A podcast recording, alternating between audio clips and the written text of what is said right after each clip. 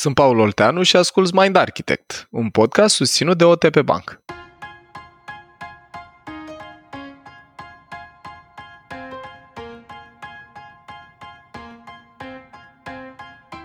Cu toții am experimentat cu siguranță zile în care ne simțim capabili să mutăm munții din loc, dar și zile în care nu simțim că ne motivează absolut nimic.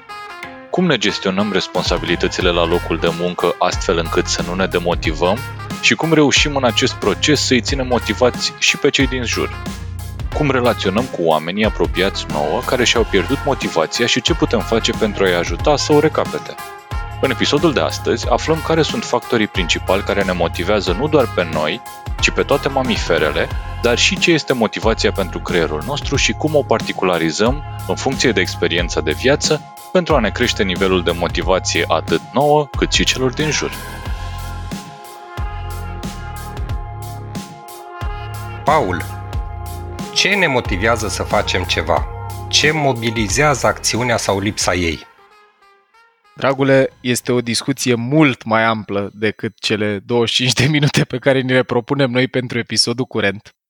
Dar merită să încercăm să săpăm un pic în uh, tema asta să vedem ce înseamnă pentru creierul nostru motivație. Dragilor, primul lucru pe care l-aș aduce eu în discuție aici este o carte foarte faină care se cheamă Wildhood, w i l d h o d E scrisă de două autoare care sunt zoologi și mie a plăcut foarte mult cartea asta pentru că scoate în evidență o idee legată de toate vietățile. Chit că vorbim de o musculiță de oțet, de, nu știu, un câine, un șarpe, un leu sau un om. Și anume, toată viața are patru motivații fundamentale. Și anume, number one, astea corespund, dacă vreți, elefantului, primelor două structuri din creierul nostru despre care am vorbit noi chiar în primul episod din sezonul Number one, prima motivație din Wildhood este safety. Toate vietățile au ca prioritate să-și țină genele în viață, să supraviețuiască suficient timp cât să. 2. Navigheze ierarhii sociale, statut, lucru pe care îl vedeți și la cățeluși care să luptă unii cu ceilalți de când sunt puiuți ca să-și dea seama să se antreneze pentru luptele viitoare pentru statut. După care, dacă ești high status și reușești să-ți crești statutul social, Asta la animale înseamnă să fii mare și puternic fizic, la oameni înseamnă să fii inteligent, competent, să ai certificări, să ai bani, să ai însemne ale puterii, gen, nu știu, să locuiești într-un anume cartier, să ai o anumită mașină, să te îmbraci într-un anume fel, vine a treia mare motivație și anume să poți să-ți dai genele mai departe, să comunici sexual și să te reproduci. Dacă ai supraviețuit și ai reușit să navighezi ierarhiile sociale suficient de sus, apar oportunități din ce în ce mai multe de a-ți da genere mai departe. Și numărul 4, să părăsești cuibul, self-reliance. Astea în engleză sunt toate cu S înainte. Safety, status, sex și self-reliance. Toate vietățile au nevoia și motivația biologică, nu psihologică, să se descurce singure. Acum, creierul nostru deci având programele astea patru de bază pe care le împărtășim cu toate vietățile și trecem prin ele, subtitlul cărții este, este The Epic Journey from Adolescence to Adulthood in Humans and Other Animals. Deci e în esență o călătorie pe care noi o facem din adolescență și până în adultețe. Acum hai să vorbim două vorbe despre ce înseamnă motivație la nivelul creierului. Aici trebuie să ne legăm noi de un episod din trecut, tot din sezonul 1, respectiv cel despre neurotransmițători sau neurochimicale. Noi am povestit acolo așa că elefantul, care parte din el e și hipotalamusul, care e glanda șefă, e șeful hormonilor sau neurotransmițătorilor, când vede lucruri bune pentru supraviețuire, de exemplu, mănânc când sunt puiuț, când sunt copil ceva care îmi place, îmi dă o stare de plăcere și în creierul meu se eliberează dopamină, care pune o ștampilă neurochimică pe respectiva experiență, de natură că eu când o să întâlnesc căpșuni pe viitor, o să simt un val de plăcere, o să mi se elibereze anticipativ dopamina asta în creier și o să simt plăcere și o să-mi vină să zic, mami, vreau și eu căpșuni. La fel, când apar chestii nasoale pentru supraviețuire, se eliberează fie cortizon, fie adrenalină și elefantul pune o ștampilă neurochimică negativă și spune ține-te departe de bătăușul școlii, dacă am luat-o de la el vreodată, de profesoara de matematică încearcă să copiezi sau să chiulești sau să faci cumva să nu intri în disgrație că e periculoasă și așa mai departe. Deci, în esență, noi avem niște programe universale, safety, status, sex și self-reliance, pe care, după aia, elefantul nostru le particularizează în funcție de experiențele noastre de viață. Și unii dintre noi s-ar putea să învățăm, de exemplu, că pentru a ne simți în siguranță, când apar conflicte, e bine să ținem ciocul mic, să nu deschidem gura, că asta s-a dovedit a fi câștigătoare ca strategie pentru noi în trecut. Alții dintre noi dau exemplu personal. Dacă eu am copilărit într-un mediu în care când oamenii se simțeau amenințați, țipau unul la celălalt, prima mea strategie când mă simt amenințat va fi să ridic tonul. Pentru că asta a învățat elefantul meu prin repetiție și asociere că merge. Acum, cel mai important hormon sau neurotransmițător când vine vorba de motivație, de a simți motivația de a face ceva, e dopamina. Cei mai importanți neurotransmițători când vine vorba de a simți lipsă de motivație în a face ceva, pe lângă lipsa dopaminei, sunt cortizonul și adrenalina. Și e important să ne reamintim asta dacă, dragilor, dacă nu știți multe despre ei, episodul din sezonul 1 despre neurotransmițători e recomandat. Deci, motivația, dragilor, are loc la nivelul elefantului, este un produs al sistemului limbic, ceea ce noi numim o stare de motivație, are niște programe fundamentale pe care le veți vedea în orice acțiune, în speța astea patru, safety, status, sex și self-reliance, și ele au ca strategii în viața adultă lucruri particulare nouă învățate de elefant prin eliberare de dopamină sau cortizon adrenalină în parcursul vieții. Cam asta ar fi un rezumat simplu. Hmm. Mă gândeam acum framework-ul ăsta și din punct de vedere al motivației negative și chiar, chiar mă gândeam la un exemplu, un pic din viața personală. Așa. Eu și soția ne știm de foarte mulți ani, de pe vremea studenției și la momentul cât ea era studentă, noi fiind sibieni, ea a plecat la Timișoara uh-huh. și poate nu știa atunci ce anume își dorește, ce o motivează, dar știa foarte clar că după ce se termină facultatea, nu mai vrea să se întoarcă la mama și la tata. Așa, excelent. Și atunci stau și mă întreb, cum Păi, e și asta o motivație dacă știi, poate nu știi ce vrei, dar nu știi ce nu vrei? Știi Așa, ce nu vrei? Exact. Păi eu v-aș întoarce întrebarea, guys. Dintre cele patru lucruri vorbite de noi anterior, statut, sau hai să o luăm invers, siguranță, safety, statut, sex, respectiv self-reliance, să fiu autonom, să mă descurc singur. Care ți se pare că o mobiliza? Acum, dacă o spui așa, mi se pare că self-reliance, adică... Aia e treaba, să părăsească cuibul și da. să descurce singură. Deci, sistemul Corect. limbic, elefantul, căuta independență, căuta potențialul ăsta de a mă descurca singur, de a fi pe picioarele mele. Acum, dragilor, pentru oameni, de exemplu, dacă stai cu părinții după o anumită vârstă, nici statutul nu-i tocmai sus, pentru că na, putem face experimentul ăsta. Dacă avem 30 de ani și îi spunem unei femei cu care tocmai ieșim în oraș, da, eu ca bărbat, îi spun unei fete, băi, eu mi-mi place tine, aș vrea să vorbim una alta, dar știu, eu stau cu părinții, dacă vrei zi pe la mine probabilitatea ca eu să ajung la punctul 3 și anume reproducere scade în situația asta, pentru că statutul meu nu o să fie văzut tocmai bine, dat fiind că marea majoritate a celorlalți exponenți la vârsta asta probabil locuiesc singuri. Are sens că tot la astea patru. O să vedeți că ne rezumăm când ne uităm la ce ne mobilizează, de exemplu. Dacă eu trăiesc într-un studio și vreau să-mi iau două camere, sunt și niște rațiuni din astea funcționale. De exemplu, na, am nevoie de mai mult spațiu. Dar spațiul ăla cu ce vreau să-l umplu? Și dacă mă uit că, nu știu, poate vreau mai multe haine, poate vreau uh, să am spațiu pentru un copil, o să vedeți că să subscriu tot ăstor patru nevoi foarte, foarte de bază.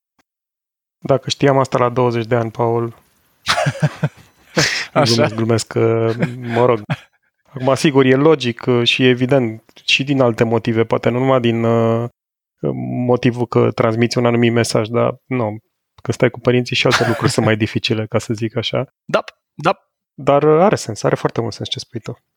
Eu empatizez, de exemplu, foarte tare. Eu când am primit mașină, am avut noroc tata când am împlinit 18 ani și a cumpărat el o altă mașină și mi-a făcut cadou CLO-ului. Și m-am simțit foarte norocos ca la 18 ani să primesc mașina asta primi mașina înainte să împlinesc vârsta și am început să fac uh, școala de șoferi înainte să împlinesc 18 ani și mi-aduc aminte că am simțit mai multă motivație, dragilor, în a lua permis pentru că eu în mașină, elefantul meu în faptul că aveam mașină, citea independență, citea self-reliance, pot să fiu unde vreau când vreau, dacă vreau să mă duc în alt oraș pot să dorm în mașină, lucru pe care l-am și făcut când eram în, nu știu, facultate, mergeam la Cluj și pentru că nu aveam bani să stau la hotel, dormeam în mașină. Și nu știu, mă spălam pe dinți și pe față la OMV, că mi-aduc aminte asta. Dar ce mă motiva să mă chinui în felul în care o făceam, mi-aduc aminte că dormeam sus la cetățuie sau cum se cheamă, mai porneam motorul când era frig și așa mai departe. Evident, m-am dus acolo pentru o fată, e tot una din motivațiile de pe acolo, asta cu parteneriatul cu celălalt sex. Și doi, am fost dispus să îndur lucrurile alea, tocmai pentru că și mi-aduc aminte motivația aia de a lua permis, când doream foarte, foarte tare să iau permis, pentru că însemna libertate, însemna self-reliance, însemna că pot să fiu unde vreau când vreau, motivație pe care, de pildă, la adulți o puteți vedea în faptul că vor să acumuleze mai mulți bani. E tot despre fie safety, să simt că indiferent ce mi se întâmplă, sunt în siguranță, sau am nevoie de mai multe resurse ca să trăiesc mai multă libertate. Să pot, de exemplu, să merg la mare oricând vreau, să nu mă mai uit la cât costă preparatele în meniu. Tot o motivație din astea brute, scheme simple, cum știe elefantul, este în spate. Uite, Paul, am și un exemplu din sfera profesională de data asta și poate îl mhm. dezbatem aici. Ce am observat e că activitățile astea care sunt uh, super simple îmi par plictisitoare, adică la modul că de multe ori mi-e greu să mă apuc de ele. Uh-huh. Iar dacă ceva e foarte complex, mi se pare copleșitor, probabil pentru că mă stresez ușor și nici nu-mi place stresul. Iar ce funcționează Ui, pentru mine, în general, sunt activitățile care sunt un pic peste nivelul meu actual și mă ajută cu pași mici să mă duc la următorul nivel. Perfect. E un exemplu foarte fain. Aici merită să introduc regilor un concept care se numește curba stresului. Dacă vor cei care ne ascultă, guys, dacă vreți să-l și vedeți, puteți să căutați pe Google Stress Curve. Și în modelul ăsta îl legăm puțin de neuroștiințe. Ei arată așa, în esență clopotul lui Gauss, imaginați-vă un clopot din ăsta lui Gauss, în care dacă task e prea... și îl împărțiți vizual în patru, vi-l imaginați împărțit în, în patru. Prima bucățică, 25%, e când task e prea ușor, și acolo nu se eliberează niciun neurotransmițător. E banal, e plictisitor, e lipsă de angajament, e lipsă de motivație și de chef. Ca mediu business. E atât de plictisitor că n-am chef să o fac. După care, următorul cadran, următoarele 25% e stresul optim, în care nivelul de dificultate e puțin tel mai mare decât maximul pe care eu îl pot curent. În cercetările astea despre motivație, neurocercetătorii au descoperit că dacă e cam cu 4% mai greu decât maximul tău curent, se eliberează dopamină și simți motivație. E ca și cum joci tenis sau whatever, Counter-Strike, un joc, nu contează, cu cineva care e puțin mai bun ca tine. Puțin mai bun ca tine. Dacă e mult mai bun ca tine, intrăm în cadranul 3, unde nu se mai eliberează dopamină, nu mai apare motivație, se eliberează cortizon. Cortizonul era neurotransmițătorul care ne dădea senzația de anxietate, de vigilență, de trebuie să fii super în priză și pe fază, unde performanța încă e la un nivel ridicat, e sus, dar e cu consum mare de energie. În cadranul 2, performanța e sus, dar e cu plăcere. Sunt activitățile alea în care uiți de timp, uiți efectiv de când te-ai apucat. Mie mi se întâmplă chestia asta pentru că iubesc zona asta de teaching și de neuroștiință la cursuri voi ați trecut prin unele de ale mele și știți că ne propunem să terminăm la 5 jumate și terminăm la 7. Aia se întâmplă că eu în momentele alea, și na, preferabil și grupa, că altfel ar pleca ei, sunt în zona asta de stres optim și se eliberează dopamină. Băi, interesant, stai că nu știam asta, ia să mai vedem. Și ultimul cadran, ultimul sfert din el, e momentul în care task este absolut copleșitor de greu. De exemplu, nu știu, te trezești că ții tot departamentul cu colegi care sunt în concediu și tu ești de trei luni în organizație. Acolo e direct ultima zonă în care performanța scade rău de tot, se eliberează adrenalină, preia controlul elefantul și toate funcțiile superioare pică. Creativitate, gândire complexă, tot, tot ce am discutat noi, că știe să facă neocortexul și mai ales cortexul prefrontal, toate dispar. Deci, în momentul în care avem un task copleșitor de greu, o să dau un exemplu, uite, chiar de ale noastre. când mi-ați propus voi, Paul, hai să facem un podcast despre neuroștiință, pentru mine asta a fost cam cu cortizon, așa. A fost în al treilea cadran, adică, bă, e complicat, infrastructură tehnică, site, chestii, aolo. Dar marele lucru pe care voi ați reușit să-l faceți, care pe mine m-a dus într-o zonă de motivație, e că am împărțit proiectul mare de a face un podcast în pași simpli. Hai să alegem numele. Hai să vedem cum ar arăta grafic, hai să vedem tematica, hai să tragem un episod, hai pe al doilea. Și pe măsură ce facem lucruri, dragilor, dacă sunt suficient de simple, cum am vorbit noi la obiceiuri, la episodul despre obiceiuri din sezonul 2, elefantul începe să le automatizeze și scade dificultatea. E exact felul în care poți să te motivezi să faci ceva complicat. Dacă spui vreau să slăbesc 30 de kilograme în următoarele 4 luni, oi de capul meu, super greu. Dar dacă zic, băi, hai azi să încep prin a uh, mânca mai puțin. Sau hai să mănânc la fel de mult, dar chestii mai bune. Hai să fac o flotare, mâine fac două, poi mâine fac trei. Și dacă reușesc să repet lucrurile astea într-o anumită succesiune, o mare parte din ele devin automatisme. Obiceiuri. Dragilor, dacă vreți, exact, obiceiuri. Dacă vreți Diving Deeper, episodul din sezonul 2 despre obiceiuri, povestim pe larg acolo cum se formează. Și pe lângă asta, cred că trebuie să ai și rezultate, ca să poți măsura un pic. Pentru că atunci când le ai, se eliberează dopamină. În momentul în care eu, de exemplu, fac flotări de două săptămâni și mă uit în oglindă și văd că încep să arăt altfel, că e mai tonifiat pieptul, nu știu, că brațele arată mai bine, se eliberează dopamină și asta îmi dă și mai multă motivație să continui. Când sunt obosit după curs, coaching și nu știu, alte activități, a, cine are mă chef să facă flotări, experiența asta anterioară pe care elefantul meu o are în baza de date cu amintiri și ea pune un patru labe și fă că să te simți bine după aia. Dacă faci sport intens, se eliberează și endorfine și acolo e combo neurochimic. E și dopamină, sunt și endorfine. Mi se pare foarte fain uh, tot ce ai zis până acum, dar eu am uh, o problemă pe care aș vrea, sau în legătură cu care aș vrea să-ți cer părerea. Mm-hmm. Și nu sunt singurul. Eu sunt la vârsta la care am nici eu nu mai sunt foarte tânăr, și așa ca spirit îmi place să cred că sunt, dar am părinți uh, Și ceasul așa zice. Ceas, ceas așa. așa. Și, și, și, la, și la fitness 25 de ani. Mai jos. Sau 20 mai cât erai? 20, 20. Mai jos, la 20. Super. Eu sunt la 40 ceva. Benjamin Button, eu cu Tudor suntem invers. El alergă, sau cum zic, eu alerg și el întinerește. Da. Așa Dar, uh, Ce vreau să zic e că, nu, pentru oamenii care au uh, părinți în vârstă, eu am, mm. și pentru mine asta e o problemă concretă și reală. Motivația oamenilor în vârstă scade, adică dacă stau de vorbă cu mama sau cu mama Roxanei, ăsta e un light motiv, știi, bă, pentru noi uh, end of the road, e sfârșitul de drum, ce mai uh, urmează, nu mai urmează nimic bun, uh, nu urmează decât suferință și... Și întrebarea mea e cum facem să-i ajutăm pe oamenii mai în vârstă să-și găsească motivația sau să-și găsească o nouă motivație? Sau ce se întâmplă cu motivația pe măsură ce înaintezi în vârstă. Că până și eu simt chestia asta, știi, că înainte eram, aveam drive mai puternic pentru lucrurile noi, pentru schimbări, pentru acum e din ce în ce mai greu. Ce se întâmplă în uh, creierul nostru? Îmi place foarte mult tema și și eu rezonez cu ea. Se întâmplă două lucruri. Unul e că în cazul oamenilor cu multă experiență de viață, care nu înseamnă neapărat o vârstă biologică, la unii poate să fie mai devreme, la alții mai târziu, dar când trăiești multe experiențe de viață, elefantul tău a învățat deja niște strategii cu care știe să satisfacă cei 4 S. Siguranță, safety, statutul, reproducere, sex și self-reliance.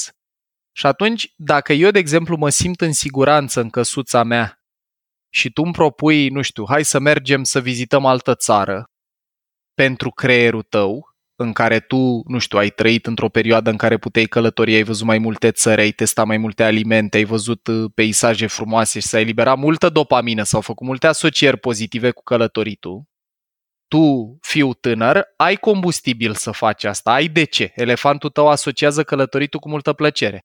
Dar la mine, care toată viața, de exemplu, pentru mine călătoritul a fost să mă plimb prin România sau prin zonă, când îmi propui să mergem în Grecia, că tot e la motivul verii când tragem noi asta, s-ar putea să opun rezistență pentru că mie nu-mi dă nimic în plus pe alea patru priorități de care vorbeam.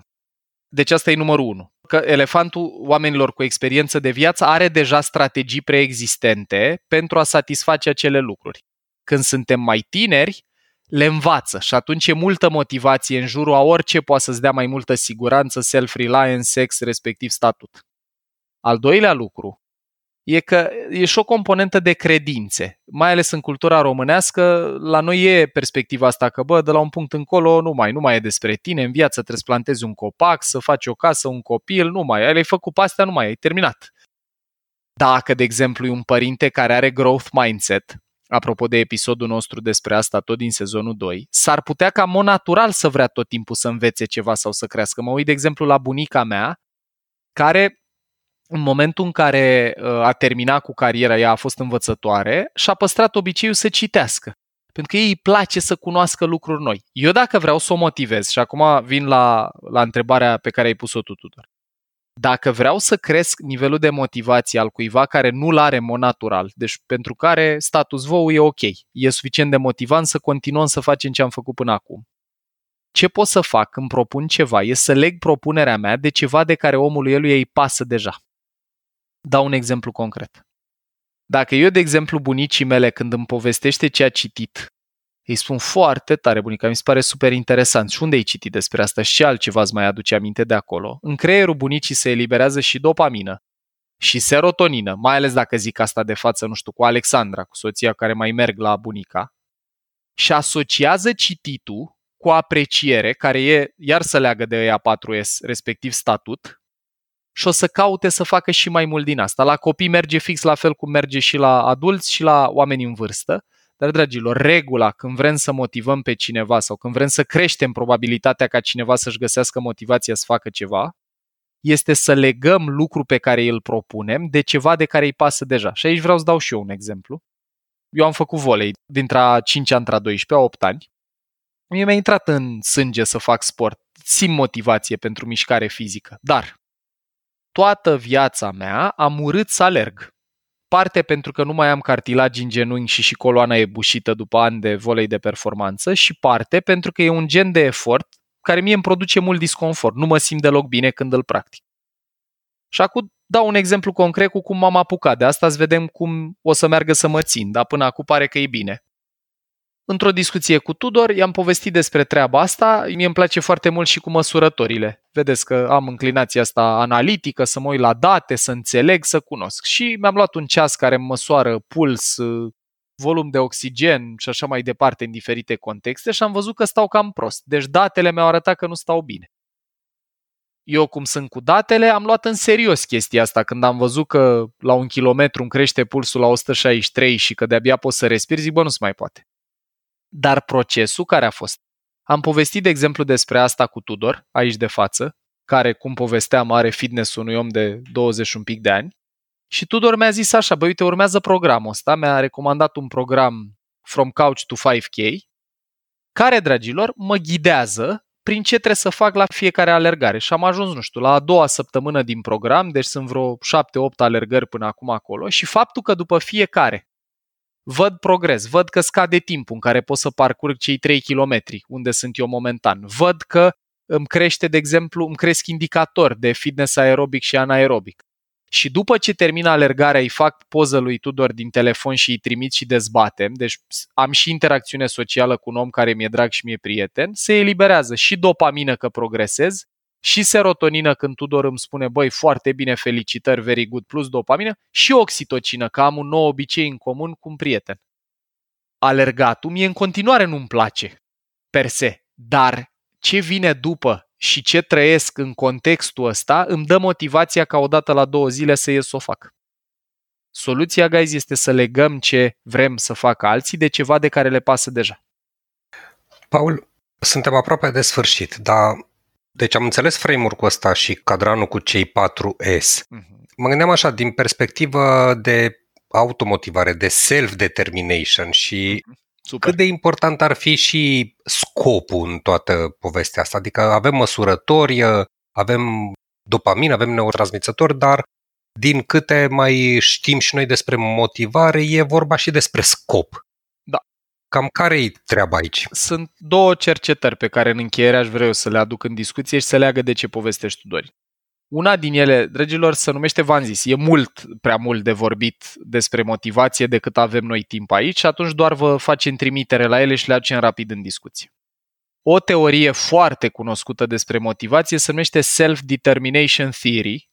O fost propusă de doi psihologi, Edward Deci, d e c i și Richard Ryan, Richard R y n Self-Determination Theory. Ei au observat, compilând mai multe cercetări, că toți oamenii, acum vorbim de oameni, sunt motivați de trei lucruri universale, nu contează unde te duci pe planetă. Competență, respectiv să devină din ce în ce mai bun la ceva important pentru ei, care să leagă, fie vorba între noi, de statut. Autonomie, să aibă autodeterminare, dacă vreți, să, să aibă control asupra propriei vieți, care să leagă de self-reliance. Și relatedness, familiaritate sau conexiune similaritate cu cei din jur, care ajută la mai multe dintre ele, inclusiv se leagă de unul din butoanele pe care noi le-am studiat la modelul SCARF în sezonul 1, episodul despre cele 5 butoane universale ale elefantului.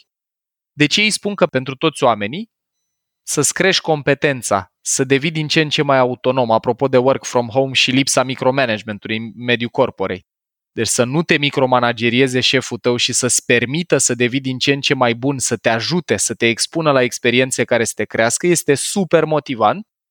Plus să ai experiențe în comun cu omul ăla. De-aia team building-urile, chiar dacă nu sunt neapărat cel mai, cum să zic eu, eficient lucru de a construi relații, ajută. Pentru că trăim niște chestii în comun, bune, proaste, dacă ieșim de acolo ținând minte totuși ce s-a întâmplat, câteodată de la alcool să mai inhibă hipocampul și nu mai encodăm amintirile, dar astea ajută. Competență, autonomie și relatedness. Acum, Dorin, revin la ce spui tu cu scopul. Alt cercetător, care culmea nu e psiholog, ci e avocat, a fost consultantul lui Al Gore, îl cheamă Daniel Pink. Omul ăsta a scris o carte care se numește Drive, The Surprising Truth About What Really Motivates Us. Și Pink în cartea asta are și un discurs la TED. Dacă vreți să-l vedeți, Daniel Pink TED. Puteți căuta, guys. În Drive, Daniel Pink spune așa. E foarte similar cu Self-Determination Theory, doar că e modificat un element. Spune că toți oamenii sunt motivați de trei componente, tot trei. Mastery, măestrie, pe care el o leagă de, adică noi o putem lega de competență, tot așa, să devii din ce în ce mai bun la ceva important pentru tine. Asta e motivație intrinsecă e ceva ce puteți vedea la copii cu ochiul liber. Un copil, când construiești un om de zăpadă, îl motivează să-l facă din ce în ce mai bun sau un castel de nisip sau când se joacă. Vrea să-ți facă scor din ce în ce mai bun sau castel din ce în ce mai mare, fără să-i dai recompense sau să-l pedepsești dacă nu o face. Pentru că e important pentru el să devină mai bun. 2. Autonomie ne motivează orice ne dă libertate. Vedeți asta la copii când spun, lasă-mă pe mine să fac, dar lasă-mă și pe mine tata să conduc, dar vreau și eu să spun ce cred. Aș vrea să merg acolo. Și vedeți că avem reacții profund defensive, preia controlul elefantul, când ne îngrădit autonomia. Iar al treilea factor motivant universal, dragilor, la autonomie mai zic atât. Că, uite, ăsta e motivul pentru care nouă ne cam place să avem program flexibil, ne place să lucrăm de unde avem nevoie, nu de unde zice organizația. Deci ar fi frumos dacă organizațiile ar încerca să integreze parte din descoperirile astea, unele biologice, altele psihologice, în felul în care interacționează cu oamenii. Și pandemia ne cam apropie de subiect, poate îl păstrăm și după ce trece. Al treilea element din teoria lui Daniel Pink, din Drive, este higher purpose, scop înalt. Ăsta se leagă cumva cu relatedness-ul și cu ce spui tu, Dorin, și anume să tragem împreună la ceva mai mare decât oricare dintre noi separat. Și aici nu vine un exemplu mai bun în minte pentru noi ca grup decât Mind Architect. Niciunul dintre noi cu mine în frunte n-am fi putut să facem chestia asta singuri. Dar împreună am tras la ceva mai mare decât oricare dintre noi, fiecare dintre noi. Și asta e foarte motivant pentru noi. De-aia o facem și înregistrarea curentă. E, nu știu, la ora 9 fără 4 minute, într-o zi în cursul săptămânii, după toți cei pe care i-au zis guys, au lucrat, au avut uh, traininguri, ședințe și așa mai departe. Ce arată asta? Că atâta timp cât devenim mai buni la ceva important pentru noi, avem libertate să ne autoorganizăm și facem ceva care merită și înseamnă ceva pentru toată lumea, motivație intrinsecă. Nu avem nevoie de bonusuri sau de pedepse ca să ne mobilizăm să facem asta. Iar asta se poate observa încă din primii ani de viață ai unui copil. Că vrea să fie din ce în ce mai bun la ceva important pentru el, că vrea libertate, autonomie, să nu fie îngrădit și că vrea să facă lucruri împreună cu alții și să trăiască conexiune și să-și pună abilitățile în scopul unei construcții mai mari decât doar el. Vedeți un om de nisip, un om de zăpadă, un castel de nisip și așa mai departe. Da, mi-ai răspuns la întrebare, mersi, Paul. Cu maxim, știu, dacă mai ai niște maxim. gânduri așa pe sfârșit de episod să împărtășești Ultimul cu noi gând pe motivare. este, dragilor, să încercăm să ținem cont de ăștia 4S care ne guvernează și să avem grijă la a ni satisface. Și doi, să încercăm să cultivăm în copiii noștri și în angajați, pentru toți antreprenorii, managerii sau liderii care ne ascultă, sau părinții, de ce nu, mai multă motivație intrinsecă, mai mult în jurul ăstor trei lucruri. Măestrie, autonomie și scop înalt sau competență, autonomie și familiaritate, conexiune, pentru că în felul ăsta o să trăim, dragilor, într-o lume și într-o țară mai puțin tranzacțională. Vedeți, de pildă în România, doar zic ideea asta în încheiere, noi nu suntem foarte motivați să ne implicăm civic, pentru că relația noastră cu politica și în general cu conducerea țării e una profund tranzacțională. Bă, te votez, dăm ce-ți cer. Dacă nu-mi dai ce-ți cer, nu te mai votez sau votez cu ălălalt. Și de asta suntem unde suntem, pentru că noi nu prea funcționăm pe combustibil intrinsec. Nu operăm așa mult în virtutea ăstor trei lucruri de care vorbeam, ci foarte mult în relații tranzacționale, cu recompense și pedepse, ca la școală. De-aia copiii în mod natural nu să simt motivați să ducă la școală, pentru că nu e atât de mult despre a cultiva măestrie, autonomie și scop înalt, cât despre a lua note și a evita absențe. Motivație extrinsec. Deci am putea trăi, dragilor, într-o țară și într-o lume mult mai frumoasă dacă am cultiva mai mult la noi ce ne arată psihologia, respectiv neuroștiința că funcționează, și anume motivație intrinsecă. Mulțumim frumos, Paul. Paul, mulțumim, Mulțumim, frumos. Paul. Maxim drag. Ai ascultat un episod din Mind Architect, un podcast al lui Paul Olteanu și al invitaților lui, Anca, Tudor și Dorin.